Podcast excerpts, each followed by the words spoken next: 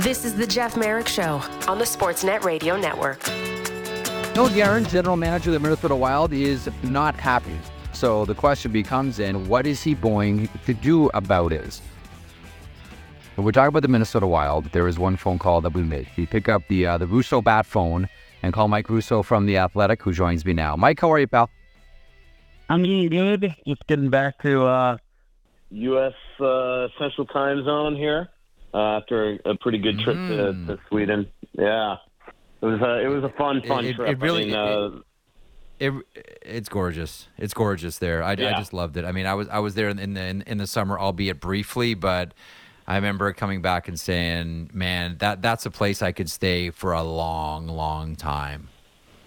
Yeah, it, that was my first time at that NHL media tour, uh, um, hanging out with you and you and Elliot for a little bit, and and Amel, and uh, it was really fun time, and and uh, to get back and get there for a week and actually know where I was going and where I wanted to go and all that type of stuff. League put on a really good show. Um, William Nylander absolutely uh, hit it out of the park. He was, you know, the face of uh, he was the face of the Global Series, and you know, talk about ending it in in just a dramatic fashion at the perfect uh, in the perfect way. It was just really cool to see.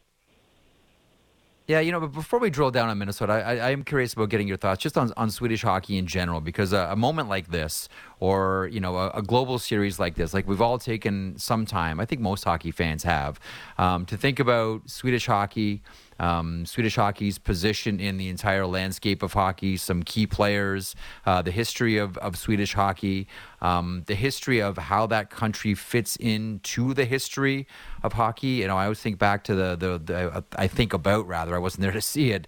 Uh, the 1969 World Championships, where the most emotional games in the history of the sport were played, and that was Czechoslovakia versus the Soviet Union. That was, as I like to say, two games that existed without metaphor because everything that the Czechoslovakians said they wanted to do, they tried to do um, to the Soviet Union. There was never higher stakes, I don't think, in a in two hockey games uh, than Czechoslovakia, and that will all happen in Stockholm.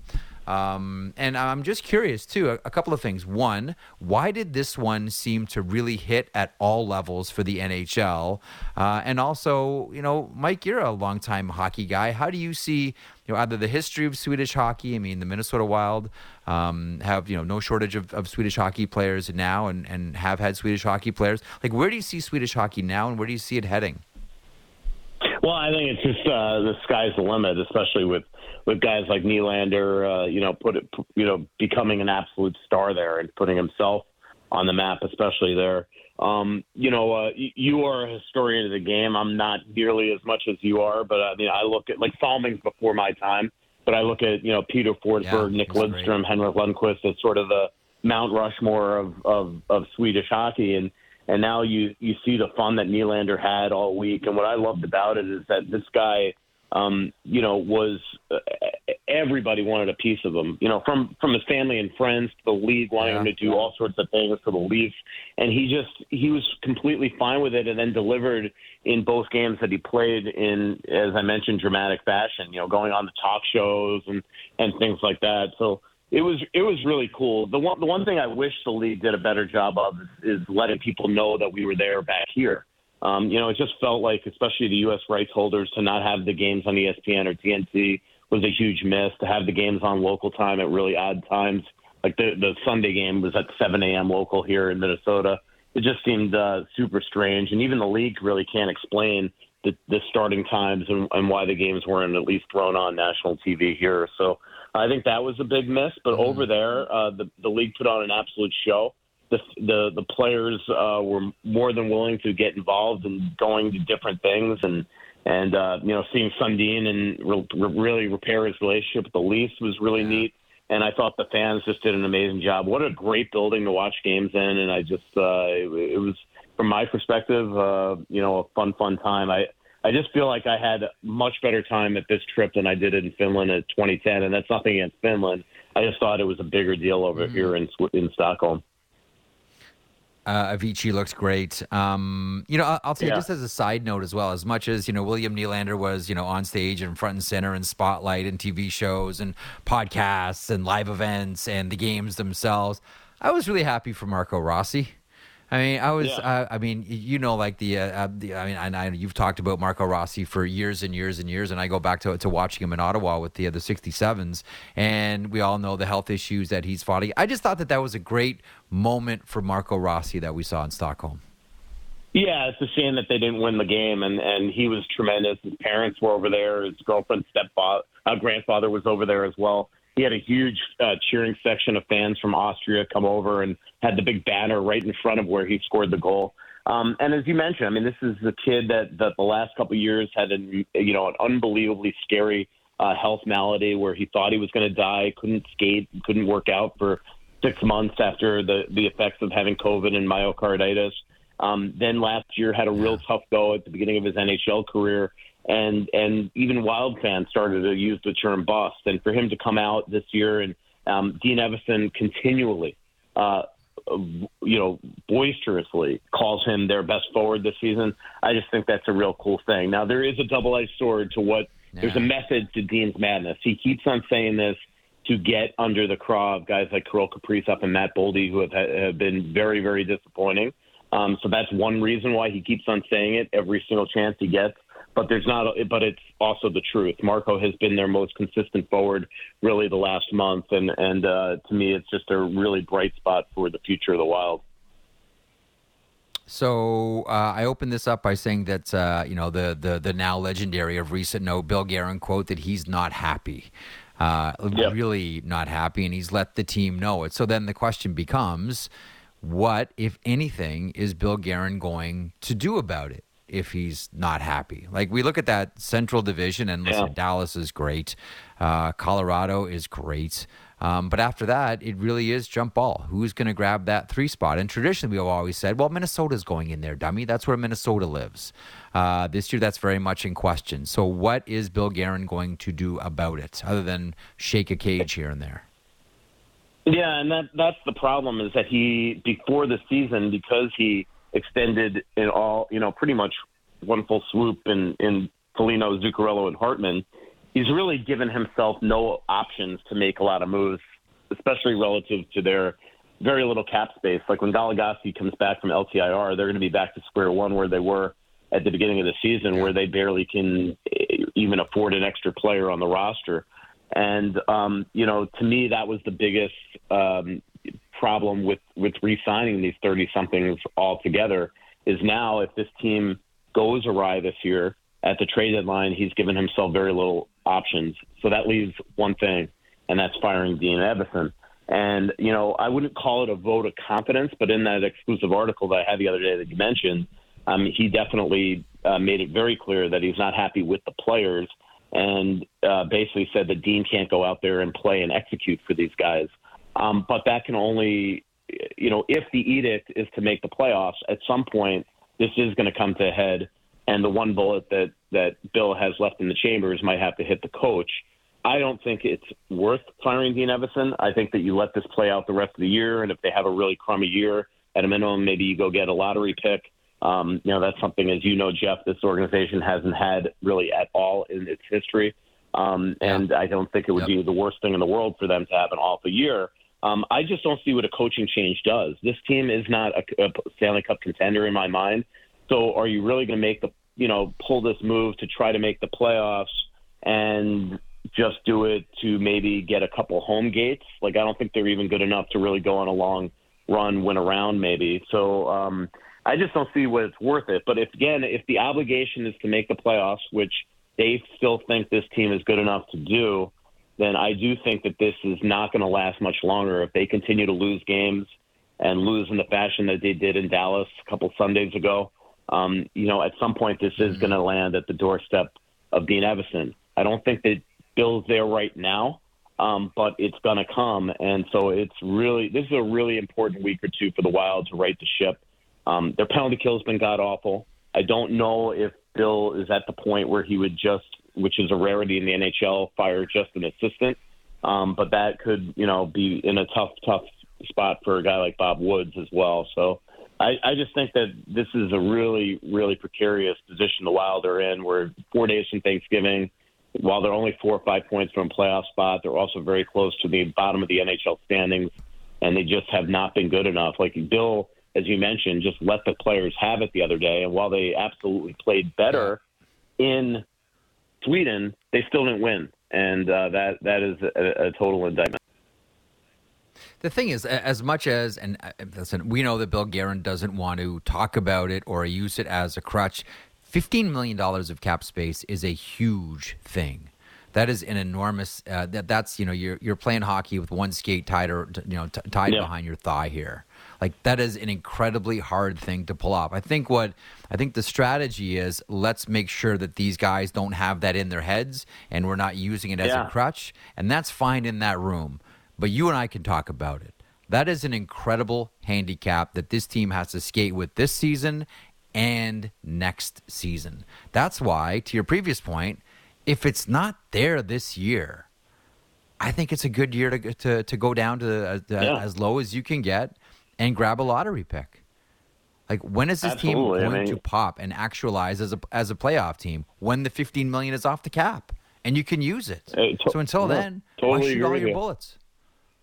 Yeah, I agree with you, and I don't even think that Bill necessarily disagrees with you either. Like, I, I do think though the problem is, and and look, I, I respect it, but Craig Leopold's edict every year is to make the playoffs, and that's put them as a sort of dangerous middle that they've been in for a long time, and um, Yeah. and you know what I worry about is, and I know, like, th- like it is you know, I know that Billy loves to say it, and and the players love to say it that these this 14.7 isn't in their head. It is.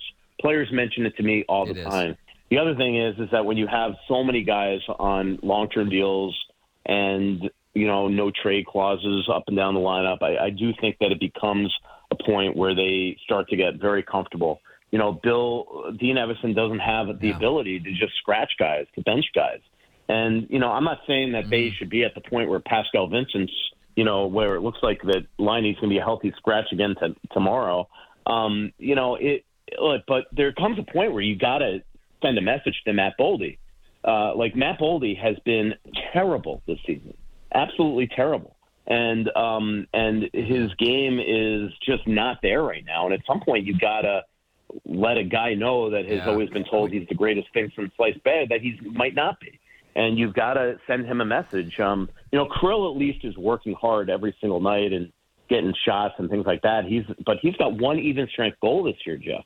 It's less than Dakota Yeah, Mermis. it's- It's, it's- you know, it's less than Jake Middleton. It's not good. Uh, I always say the same thing. I wish we had more time. Um, listen, continued success. Glad you had a great time in uh, in, in Stockholm. Uh, congratulations on packing the joint. I love the pictures, Mike. Uh, and we'll Yeah. uh, we'll check back real soon. Never a shortage of things to talk about in Minnesota. Thanks, pal. You be good. Yep. Thanks, Jeff. Bye bye. Mike Russo from The Athletic covering the Minnesota Wild. Time now for Line Change, presented by Sports Interaction, your homegrown sportsbook. Bet local, Matt Marchese. We have no games tonight. Zero, bagel, donuts. So what are we doing? We're doing Hart Trophy odds, uh, and the the five leaders, or I guess six leaders, as of right now. Connor McDavid leads the way, uh, plus three hundred. Austin Matthews plus four fifty. Jack Hughes plus five hundred. David Pastrnak plus six hundred. Elias, Elias Pettersson plus nine hundred. But Jeff. I've got two that I look at and go, hold on a second. How about Hang uh, on. Can I guess? Can I guess? Sure. Can I guess? Can sure. I guess? Yeah. Okay, because these would be my two, and I keep flip flopping on the order. Mm-hmm. Uh, Justin and Ailish uh, asked me about this last night. My top two are Quinn Hughes and Artemi Panarin, and depending on the hour, I'll flip flop both of them. So I don't have either of them, but I like both of them, especially the Quinn Hughes one. Uh, How about William Nylander at 66 to 1 right now on pace for 130 points? And here's another one, Jeff. Uh, Sidney Crosby, Okay. 80 to 1, 106 point pace. Most points in their age 36 season. Teemu Selanne in 2006 2007, and Jean Ratelle in 1976 77 with 94 points. 12 points he could clear them both by. Impressive. Um, lots to chew on there. We're up against the clock, and that was Line Change, presented by Sports Interaction, your homegrown sportsbook. Bet local. It was only a couple of years ago that I wrote Panarin's name down as a number one. I'm getting that feeling again. But then I watched Quinn Hughes in Vancouver and say, how can I not put that name down? Guy's fantastic. Hour two's coming up in a couple of moments here. Uh, Brian MacLellan, general manager of the Washington Capitals, still to come. Diving deep into Leafs, Raptors, Jays, and NFL. The JD Bunkis Podcast. Subscribe and download the show on Apple, Spotify, or wherever you get your podcasts.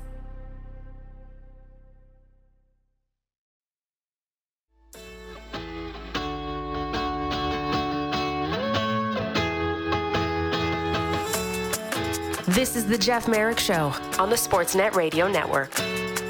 Welcome to hour two of the program.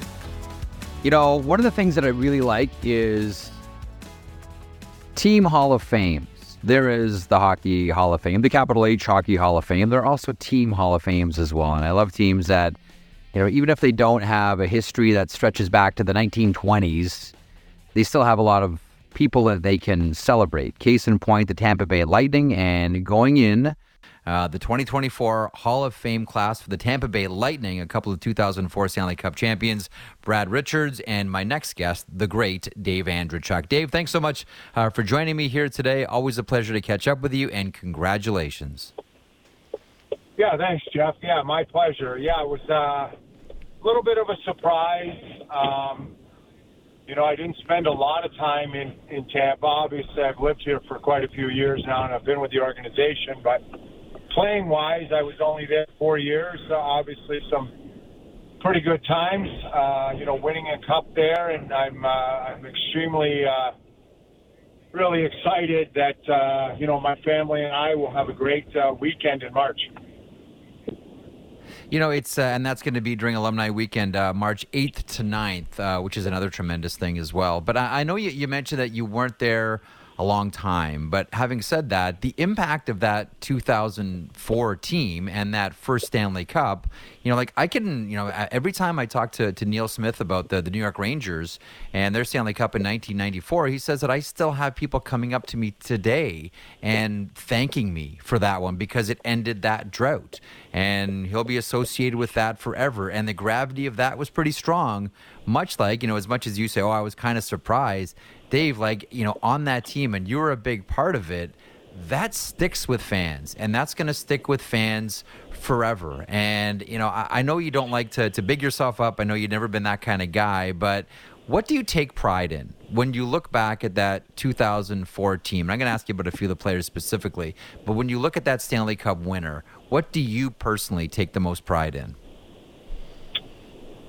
Well, first and foremost, you know, it was the end of my career, and you know, there's a list that nobody wants to be on, right? You know, uh, I, I was following yes. Ray Bourque yes. on the list, and uh, then I became on that list. And you don't want to be on that list, so um, you know, for, you know that to me, that, uh, getting off of that list for being in the league that long and kind of sticking with it, and finally, you know, getting a championship, uh, uh, I take a lot of pride in that. You know, secondly, there was a lot of lean years here in Tampa early on. You know, they came in in the in, in the early '90s, uh, not a very good team, uh, didn't have a lot of success, and I think turning around the franchise also was part of that group, right? Like, I, I, I'm not going to take, you know, very much of the credit because there was a lot of guys that did that that played that played a role in that.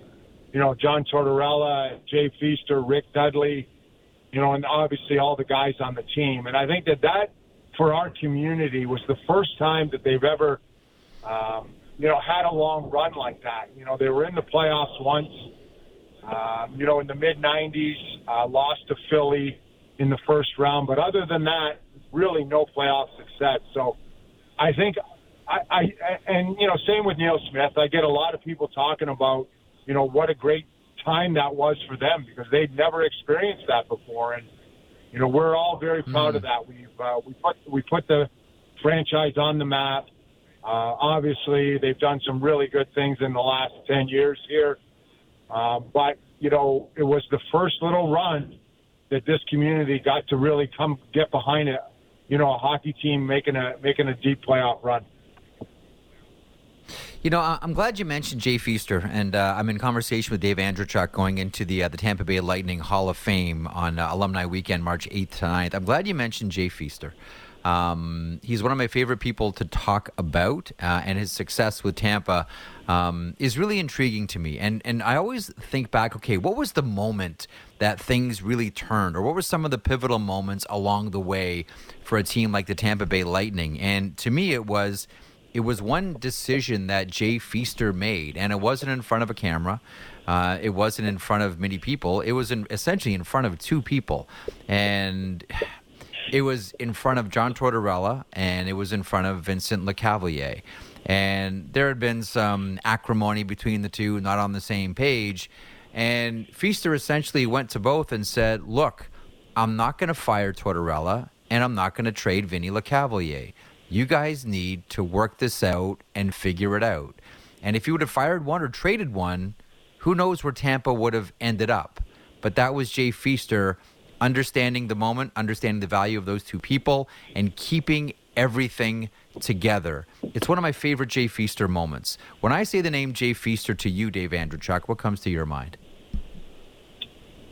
Well, his passion for the game. Let me tell you, like, you know, this is a GM that never was hiding in his office. He was front and center. Uh, he was talking to the media every day. We saw it as players, right? Like, and that, that resonates amongst yeah. us that, you know, this is a guy that wants to win just as bad as us. Uh, there were some great Jay Feaster moments, man. I mean, I we don't have we don't have enough time in the day to, to really talk about all the good things that he did. Um, you know, let, us start with, you know, trading a first round pick for Ruslan Fedotenko. You know, it's a fourth overall pick. Uh, it was a it was a bold move at that time, right? And I think I think John Tortorella said we need a player that can play immediately, and obviously Ruslan had a huge impact on us winning. You know, his, his game-winning goal in Game Seven, uh, the way that he battled, yep. uh, you know, coming back from an injury. Uh, that's just one moment. Uh, I will say probably another defining moment for Jay Feaster is making the deal for Darryl Sydor probably a month before the deadline. Uh, to me, that put us over the top. It might not be a name that everybody can associate with winning, but oh my gosh, mm-hmm. he is a super player. He played really well for us. Already, you know, had some playoff success you know, in Dallas, in LA, brought in that kind of mentality. And Jay making that move to st- stabilize our defense really put us over the top because he played big minutes against top guys. Mm-hmm. Um, and, you know, Jay wasn't afraid to make that move, right? Like, and that's a move that, you know, and we all talk about the moves that, that, that Stanley Cup teams make at the deadline that, that helps the team. And I think that was one of them. But yeah, one of my favorite people in the world, Jay Feaster. Him and I still are are almost talking daily. You know, he works for the for the mm-hmm. Lightning. I see him a lot, um, and you know, we we we hash a lot of good times that we had together. But uh, he was uh, he was a guy that was a huge part of us winning. AHL champion, Calder Cup, uh, Stanley Cup champion in the NHL as well. It's uh, it's an impressive resume for uh, for Jay Feaster, and I, I, echo all those things. He's uh, he's one of my favorite people to, to, to talk to, and just a a fountain of knowledge as well. Um, so you're going in with Brad Richards, and uh, no one can talk about Brad Richards better than Ron MacLean. Uh, we all know that Ron Ron knows the entire you know the entire biography. he knows everything about about Brad Richards. I'll try to do my sort of nickel and dime. Um, you know, really impressive, and I, I still think underrated career. Like when you look at the skill set that Brad Richards brought, you know, game in and game out, he was, you know, one of the elites for the longest time. And I'll just ask you the same question that I asked about Feaster. When I say Brad Richards, what does Dave Andreychuk say? Well, first and foremost, he's a really good friend of mine, and I think we became very good friends when he was there. I know there was there's there's you know at that time you know it seems like a huge age gap uh, between the two of us, but man, he just loves the game. Uh, he's he's passionate yeah. about it. We would get up in the morning and talk about every game that happened the night before, the goals that were scored. He watches hockey 24 seven, um, and you know that to me is what puts him over the top. Obviously talent wise. You know, this is a guy that played 1,100 games. He's got over 900 points.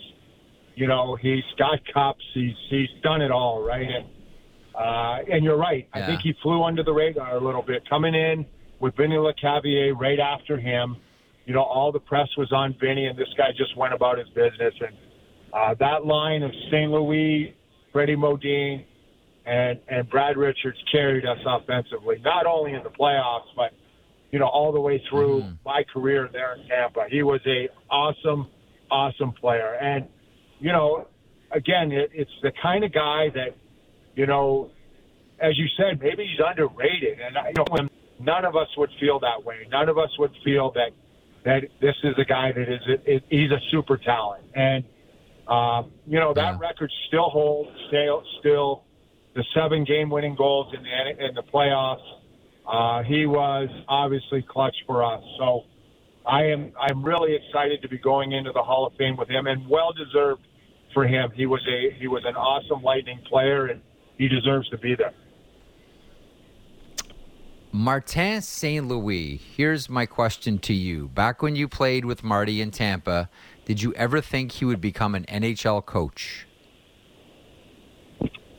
Um, yes and no. I think you know it's hard to be. There's 32 of them right in the league. That's a, not an easy job to get. um, yeah. But but at the same time, Marty was a student of the game. And, you know, talk about a guy watching video. I know there was no iPads on the bench then, but yep.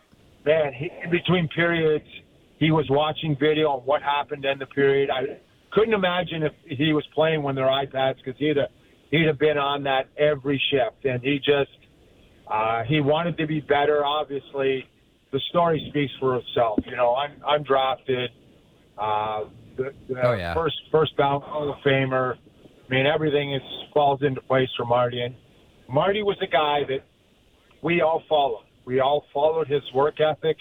If we could only work as half as Marty St. Louis, we would have been successful. And that's what happened. Marty just took mm-hmm. us on his back he carried us. Uh, his determination, you know, uh, I, I always refer back to, you know, you know, obviously Espo is still working for us, and Phil Esposito has a line yep. that he tells me every once in a while. He says, "Not much has changed in our game."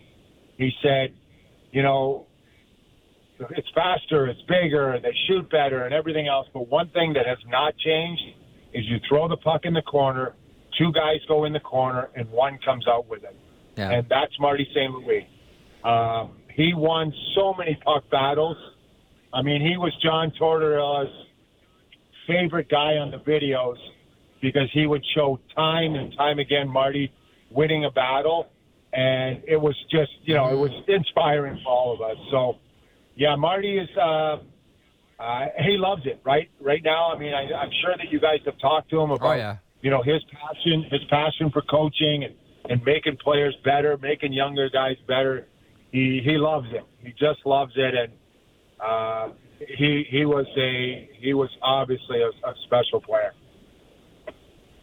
in conversation with Dave Andreychuk here on the Jeff Marek Show. Um, a, a, couple more for you here. I'm I'm really curious uh, your thoughts on this one. So this uh, this radio slash television slash podcast property, uh, people are listening in Calgary right now. Um, give us your thoughts on Game Six and the Gelinas play. Hmm. Well, I feel I, I, I, I, can't feel sorry for them to be honest with you, uh, but I do get it. I do get a lot of conversation about it. Uh, I will say that that yep. game six and I've been in some, obviously, as you know, some some big big games. Uh, that has oh, yeah. to be the greatest game that I, that I was ever in. I had a front row seat to watch my team just absolutely gut it out, and you know, with the cup in the building, with the bicycle rack and the parade route out, and we went in there and won in double overtime, and it was it was incredible. It really, really was. And I know I stood up in the room after that was over and I said, guys, that was absolutely awesome. Like to watch the work ethic, putting everything on the line. Uh, you know, it's almost like we had won right then and there. Unfortunately, we had to fly back and play in a game seven. And I said, you know, it was incredible to watch. Uh, we're going to enjoy this night, but uh, we still got some business to take care of. And uh, I have two pictures up in my office. One is of the 500 goal, and the second is of Marty St. Louis double overtime goal. I got it signed by Marty, which Yeah. is one of my prized possessions. I think it's the greatest goal in Love Lightning history, um, and it's it was a incredible game. Now listen, um, driving our bus out of the parade route was a pretty good feeling too, right? Uh, and I know it's not great for Calgary, For sure. you know, not great for them, and I hear it from a lot of Calgary fans. But I'll tell you, it was uh, it was a really cool feeling. Uh, it, listen, it was a, a special night for you and your teammates, and that series was incredible. Just every like every single inch uh, was fought for. Like there was no easy skating. Every single inch of the ice was there was a competition, and there was a fight. Uh, from our perch, just a great, great series to watch. Um, Dave, I'll, I'll let you go on that. I, I know your days are full. I really appreciate you spending this much time with me today. Congratulations on the Tampa Hall of Fame nod. Is always, always a great uh, reason to talk to you. Thanks so much. Congrats again. Looks great on Tampa. Looks great on you and your family as well. Thanks so much for joining me today. Yeah, you got it, Jeff. Anytime. Thank you. There he is, Dave Andreychuk, uh, who goes in the Tampa Bay Lightning Hall of Fame on Alumni Weekend, March 8th and 9th. Uh, details will be released later about what that's going to involve. Uh, but both him and Brad Richards uh, go in. I'm glad that he brought up Ruslan Fedotenko. Um, you know, I, I know that it's rare that we talk about that series and don't talk about the Iginla uh, Vinny Lecavalier fight, but nonetheless, uh, there was so much in that series. And for everyone listening in Calgary right now, I know that one still burns. I still don't know why Calgary didn't call a timeout at that time and they got to the face off too fast. Ifs and buts for candies and nuts, we'd all have a Merry Christmas. What's up, Maddie? How's it going, Jeff? Good, man. How are you today? I'm good. So uh, I sent you a picture.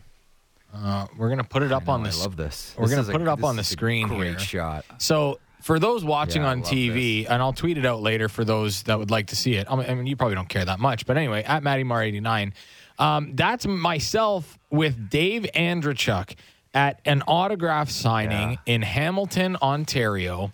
And my dad brought me Yep. there. And as you can see, Dave Andreychuk's head's kind of a little cut off because my dad's not great at taking pictures. Uh, never has been, never will be. And Criticize your dad. and, um, uh, it was he was the nicest man. Went to to that thing, and from then on, Jeff, for the as for the longest time, I wore number fourteen because Dave Andreychuk wore number fourteen, and that's where it all started. Was at that signing, me with the Leafs hat and uh, my number two Leaf jersey, and uh, yeah, Dave Andreychuk. So just wanted to tell that story because he was a fantastic did- man at, at that did- signing. So Did absolutely, uh, absolutely. Now, did you wear 14 through your hockey career? I wore 14 until um I guess I was 11 because the team that I went I was playing a year up and there was already a player on the team who happened to be the captain who was number 14 so I did not wear 14 that year but then after that I wore it until I got to junior and then I stopped wearing it. So I wore 14 Hmm. Okay. basically my Um, entire my entire hockey life. I love that. Uh, normally, kids pick birthdays, right? They'll Yeah. pick their their either their birth like the birthday. Sometimes they'll pick their birth year. Um, I always, uh, I always found my my favorite number story still is uh, Jordan Tootoo. Okay? You know the Jordan Tootoo story? I'm assuming it's For because of uh, be- numbers? because of his last name. That would be a, a pretty easy guess. You would think. It gets even it gets even deeper. Okay. This is one of my this is one of my favorite things about any hockey player. Do you know when Jordan Tutu was born? What day? Was he born on January 22nd by any chance? Or February 22nd. February Oh, Two- February 2nd. Okay, sure. Two two. 2-2 on 2-2. You can't make it up, Maddie. yeah, That's pretty good. it's true, man. Can't it's plan, one of my favorite can't things. plan I that don't know one. why. Can't plan that one. Yes, he would. It's gonna work. The baby's coming out February second. Well, he, so my daughter was born August August 22nd, and we tried. I, I told my Yeah. wife, I was like, if you can if you can get her out at 8:22, it could be 8:22, 8:22, Oh, and 2022. Could have done it. No, Oh, no. jeez. Yeah, it didn't oh, happen. no, no, we, we missed. no, no, Jeff no, missed by 20 minutes. It was close. 20 minutes. That's it. It was close. Wow. We were right there. But so the thing with the with the numbers got it. with the numbers is too is growing up like we didn't have our choice of numbers to wear. It was like these were stock numbers and that's what you got. Right? You're you're 7, Same, 8, same. 9, 10, 11, 14, what and 13 was almost never available for reasons that are beyond me. True. Um and then No, it's you know always it's it's always it's for for superstition. Like I, I- I Uh, understand that. Like just like there's no 13s in apartment buildings. and Yeah, hotels, except you I know that the 14th floor. You know that the 14th floor is the No, 13th don't. floor, right? No, you don't. No, As- you don't. Nope, nope. as- That's the 14th floor. As, as comedian Tom Segura said, so there's no floor. He says, so what happens if there was a 13th? He says, well, that's where all the ghosts and goblins would be on that floor, and it'd be very scary. Exactly. Uh, yeah, and then when I got to junior, we got to choose our own number, so I did not choose 14. It is a relatively recent phenomenon too, because you know here I am going to date myself again. "Eh, back in my time, sonny gather around, which was the style of the time. No, like when I played in the MTHL, no one picked their jerseys. No, no. Like you're right. Like these were- these were the stock numbers for every single team. Now, and I didn't get a name on the back of my jersey, Oh gosh, no. I think I had it like one year growing but up. now everybody's got them. Everybody's got that. They got a sponsor on the bottom. They got their own number. Oh yeah, everyone's got a story about it. This is the number my dad wore when he played. This is my mom's favorite number. This is my birthday. Everyone's got their own numbers. Everyone's got their own nameplates. Oh yeah.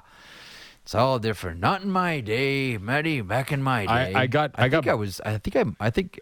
I think I might have been the fir- the first year where cages were mandatory. Because I remember playing house league my first year in the West End, Toronto, at Warren Park at Lambton Arena, and there were kids that did not have cages. It's wild. It's so wild to think that. I know. Like, I, it's crazy. I look back at pictures and I'm like, what the hell? You're old, man. Yeah. I I got, got- that's usually my that's usually my first thought. Yeah, I got a text from I got a text from my buddy uh, Mark, who I played junior with actually, and he was who wore 14. Um, he ended up going on to have a much better hockey career than I did, playing Division One at University of uh, Niagara. So, um, yeah, he he he definitely had a leg up on me there. I like how you don't call it Junesies. don't No, what like is, what is that? So I appreciate appreciate. What that. is I that? man? Kids, man. That's what I they don't know. call it. I play in June Junesies with my buddy Matty. Oh, yeah, yeah, no. yeah, yeah. We got we need you know what? Like I don't think you should hit children. I don't think you should hit anybody, but you kind of just need to like the three stooges like that all three of them. Like that's enough of that. Uh, okay, a couple of things. Uh, Aaron Portzline tweeting out about 30 minutes ago. Patrick Laine's quotes. We've talked a lot about Line, rightfully so. Healthy scratch against Philadelphia Flyers. He says this quotes. Over my career, it's probably the most embarrassing thing that's happened to me. I'm not happy about that. They know that. It is what it is. That's another quote that I wish would go away, but nonetheless. it is what it is. It's over and done. I don't get the sense that the Laine situation in Columbus is um, over and done. Do you? No, not based on that quote. Like that's that's You as know, like- honest as it gets. you, know, like the the the old line from uh, from Magnolia. You may be done with history, but history's not done with you. yeah. Kind of how I feel. Uh, you may be over and done with it. I don't think it's over and done. No. I don't get that sense at all. but is that is that also the cry for Patrick Laine to say, "Get me the heck out of here," because I'm done with this place? Like, is that is that part of it? Because I I do struggle with the idea of, well, you signed a long term extension here, so that's on you. I don't know. I don't know. I, I, I don't. I don't know. I don't know what the long term play is here for both Johnny Gaudreau and Patrick Laine. You know, there there are some. You know, I had one conversation with someone who said, "I wonder if they're trying to get them both to uh, request trades." I don't know if that's true. I don't know. But then you still gotta deal with theories like what's what's what's what's the long what's the long term play here? I know, like that, that that's why. Like, but that's the nature of the conversation right yeah. now. Like you're hearing goofy things about Edmonton and what they're going to do. We're hearing goofy things about the Columbus Blue Jackets and what they're going to do. And meanwhile, you know who's just sort of whistling by all of this? A team that we thought was going to be in the utter basement, competing with the San Jose Sharks for Macklin Celebrini. Yep. Philadelphia Flyers. Mm-hmm. Now they may not end with uh, Macklin Celebrini here in a couple of you know a little bit later on, but still, it is interesting, is it not? Oh yeah, and there's going to be the the thing is is like it's not like this is going away in a week. This is weeks and maybe months that this is still going to be lingering because you know you talked about like Werenski's not having a great start and Gaudreau and Laine are not yeah. having great starts. Like those are the guys that you expect to be good, and when they're not good, guess what? You're in trouble. I know. Okay, uh, we are heavy on time, as Lance reminds me. We uh, need to get to a break. Brian MacLellan coming up on the other side. Want to talk to Brian MacLellan about age and aging curves and how much he thinks about that, uh, if at all, because the Washington Capitals are doing just fine. Thank you very much right now. Uh, Brian MacLellan, Washington Capitals general manager. Things are going good for the Caps. Uh, joins me next on the Marek Show across the Sportsnet Radio Network, simulcast on Sportsnet 360, and wherever you listen to your podcasts. Back in a moment fresh views on everything in the National Football League. It's the Fan Checkdown with Matt Marchese and Donovan Bennett. Subscribe and download the show on Apple, Spotify, or wherever you get your podcasts.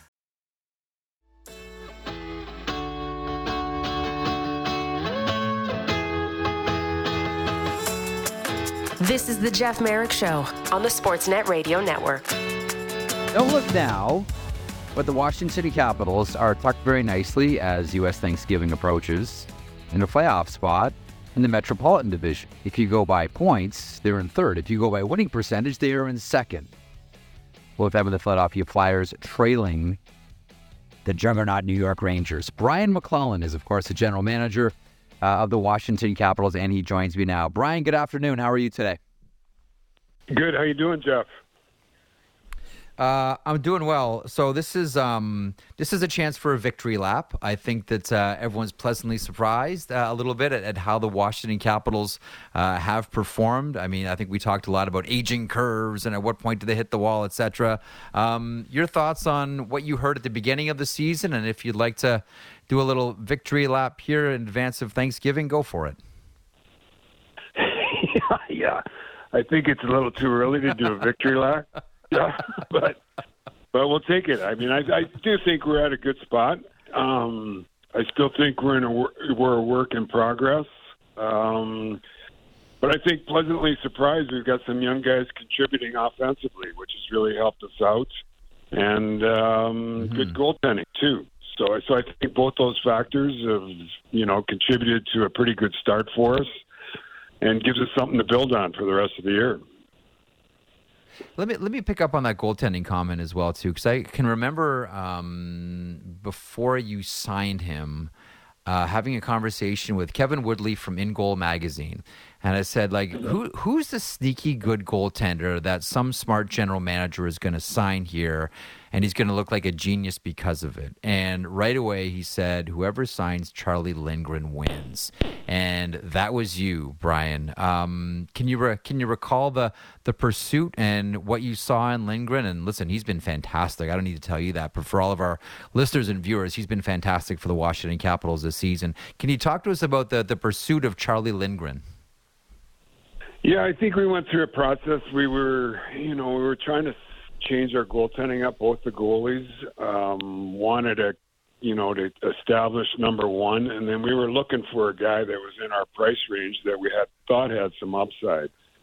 Um, he had a pretty good year in St. Louis the year before, but the sample size was small, and he, but he did really well in it. So, I mean, we viewed it as a as a you know an upside risk and um, you know, there's a possibility that he was just coming into his own, and you know, he had a really good stretch for us last year, like the one he's presently in. And then as a team, we kind of, you know, we went sideways a little bit, and you know, his game went sideways with us. But this year, he's been phenomenal for us, and uh, real good stretch for him here. Hopefully, hopefully he can keep it up for the rest of the year.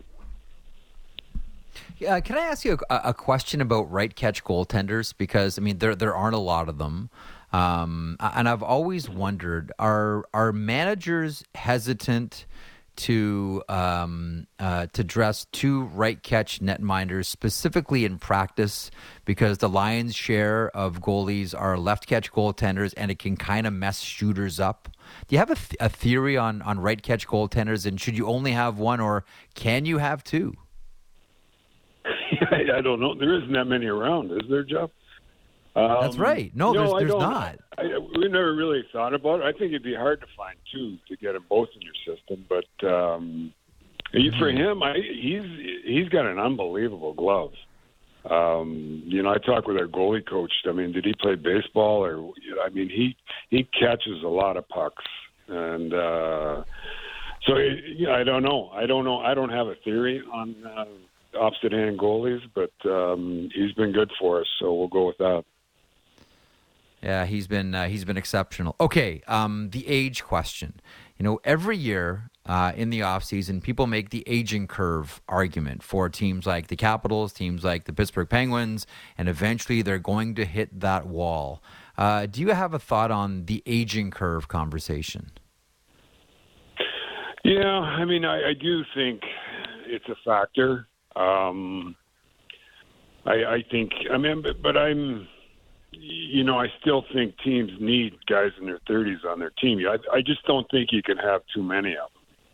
I, I think um, you got to be supplementing your guys with younger guys coming underneath. Um, I do think you've had. Uh, I mean, I think with us in Pittsburgh, you have guys like Ovi and Crosby. Um, you know, you know Backstrom in a way that had such that were at such an elite level as they age they become closer to the average type player. But their drop off happens in a different way than a normal player would and and they're still effective players. They're mm-hmm. still good players. So i think the teams that if you can balance out the older guys with the young guys i still think you're competitive in the league um, let, let, me ask about Alex Ovechkin. I mean, it's impossible to have a Washington Capitals conversation without you know bringing up uh, someone who's who's poised to become the greatest goal scorer of all time. Uh, some would already maintain that he's already there. Uh, the one interesting thing, I mean, there's a lot of interesting things, but the one thing that I want to sort of uh, ask you about here is. I'm always curious, considering how Ovechkin doesn't, he's not shy. Like he plays a physical game. I'm always amazed at how Alex Ovechkin has missed the big injury. Like I know he's in, you know, he's a big, strong guy, and we've all seen the shot, obviously. Um, but how does he do it? Like how has Ovechkin, you know, sort of dodged the big injury? I mean, someone who's playing into his late 30s here, generally there's going to be stretches where, you know, I missed half a season or I missed a full season. Hasn't happened with Ovechkin. Do you have a, a theory or a, a reason why? Well, I just think he's the strength. He's got phenomenal strength, and he's he's a thick body. He's got uh, lower body strength. I think he has the ability to absorb a lot of the physicality. He can take hits. He can give hits, and I do think he plays through things too. He hasn't had the major injury, but he's had injuries, and he plays through it. He finds a way to get yeah. through it, and you know, it's it's unbelievable how many games or few games he's missed due to injury. So it's um, it's a it's a lot of will, and I think it's his physical blessings, his strength, his body build uh, helps him in that capacity. How much um, how much talk is there around the organization about the record? I know everything is about the win uh, and getting to the playoffs, and then a playoff run, etc. Stanley Cup is always the uh, the ultimate prize. But is there any conversation internally about the Gretzky record? I, I'm not aware of any, Jeff. I, I don't think we talk about it. I think we're all aware of you know where he's at and where mm-hmm. he's going to. Uh, um, and I think if you talk to him, he's not going to bring it up. Um, he has more the mental approach. If it happens, it happens. He's going game to game, and uh, he wants to play on a winning team. And I think that's the main conversation that goes around, and um, very rarely is it discussed. Um, you know, um, how many and where we get into beyond the, the press part of it. Mm-hmm. Um, let me ask you about Connor McMichael. Um, so uh, I'll give you a little bit of background here about myself. So my, my 2012 plays on uh, the AAA Ajax Pickering Raiders, and his coach is Danny Minnings, who was the same coach that Connor McMichael had growing up in minor slash youth hockey as well. So everyone in the organization here in uh, Ajax Pickering is, you know, having a look at Connor McMichael and what's going to happen, and is he going to stick, and how's he doing, and did he score last night, etc. Can you give us all a snapshot of how you see Connor McMichael right now? Yeah, I think he's in a good place. Um, you know, I, I think when we drafted him, uh, you know, I would have had him pegged as, you know, he's he's a, you know, a goal scorer, sniper. Um, maybe cheats a little bit on the offensive side. Um, as he's developed, he's become a two-way player. Uh, now he's killing penalties. Uh, we're starting to get him on the power play now. Um, plays a 200 foot game. Seems to be in the right position in his own end. Uh, supports the puck really well.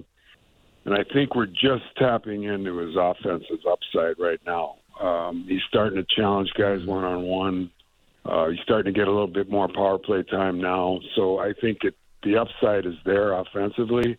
And I think he has a good base of what he's learned defensively and the PK side too. So I, I think he's going to be a really good two-way player that uh, provides some offense too. Um, Nicklas Backstrom. I mean, that's been one of the headlines. I would imagine one of the more probably uncomfortable conversations, Brian. Safe to say that that you've had uh, with the player. Can you sort of share as, as much as you can about what those conversations uh, with Nicklas Backstrom uh, was like, coming off a surgery, the likes of which that he had, um, is difficult for anybody, let alone someone who's at the age of 35. A, a thought or two, or a, share some experience with the conversations around Nick Backstrom. Yeah, I, I think he's been such a big part of our organization, the culture here. You know, obviously winning the cup. Uh, he's played a thousand games with us. He's got over a thousand points.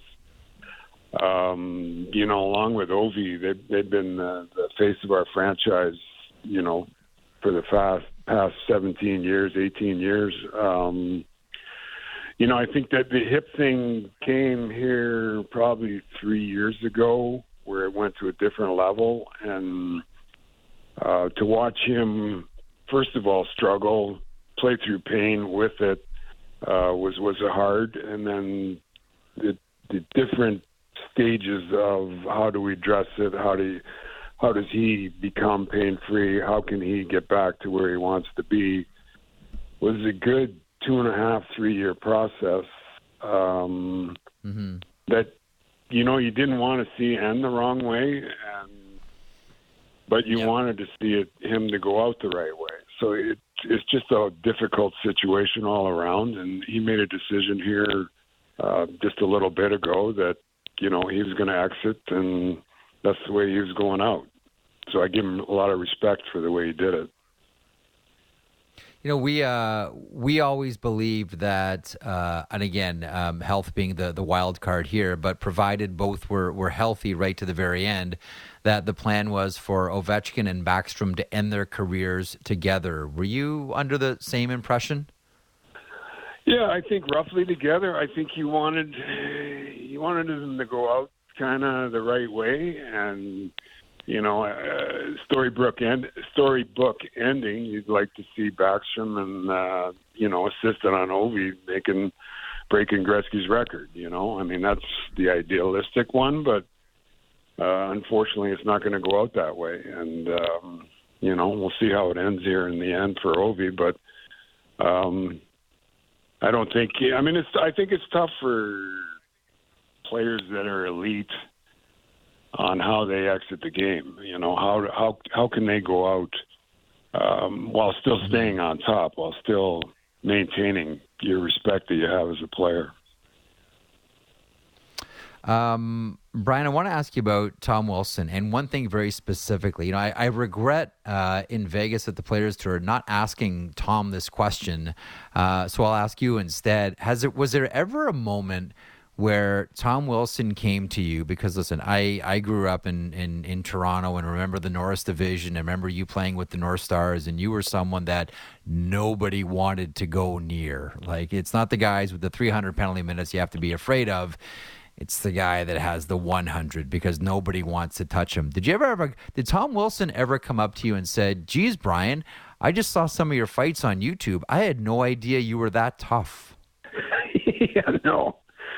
No, I, we've never. I mean, I think yeah, no, that's never happened. I and I'm not.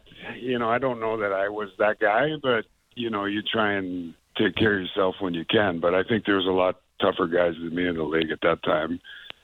Um, no, you, I, I you were I, you were well you, you were someone that no one wanted to tangle with you. Like there was like you and Curt Fraser were the two yeah. sort of sneaky guys that nobody wanted to go near. Yeah, right, right. I'm not sure about that, but I, I guess I'll take it. uh, your, your, thoughts on Tom Wilson and what he does bring to the Washington Capitals, outside of not asking yeah, I mean, you about your, uh, your tough, yeah, your tough no, background. He, he's uh, he he does a lot of the right things. He, I mean, he he competes, he drives our practices. Uh, I mean, he's a good teammate. Uh, plays a physical game. He has a skill. He skates well. He can PK. He can play in the power play. I mean, he's just brings a lot to our organization. And I think our te- the team and management and everybody, the coaches, all respect what he does on a daily basis. Uh, so I mean, he's he he drives the culture here. You know, with Nick out, mm-hmm. um, you know, we need him to be uh, one of our main culture guys, and he's provided that throughout his career.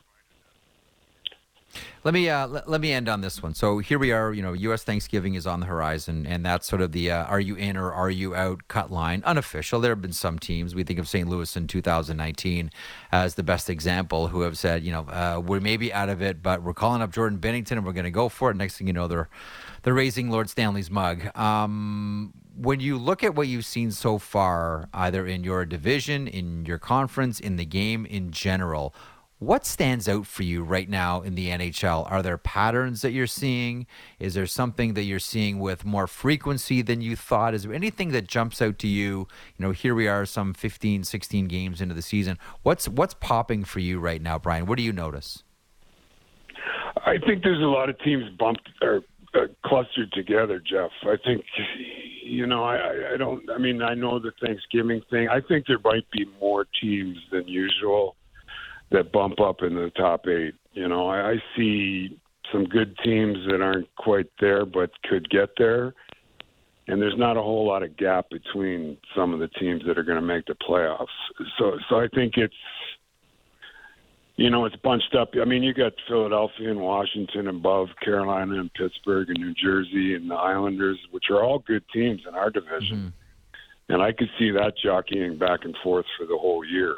You know, I, I don't know that I would put much as much stock into the uh, Thanksgiving cutoff date as I normally would. Mm. And the same with the other divisions. That's interesting. Too. Yeah.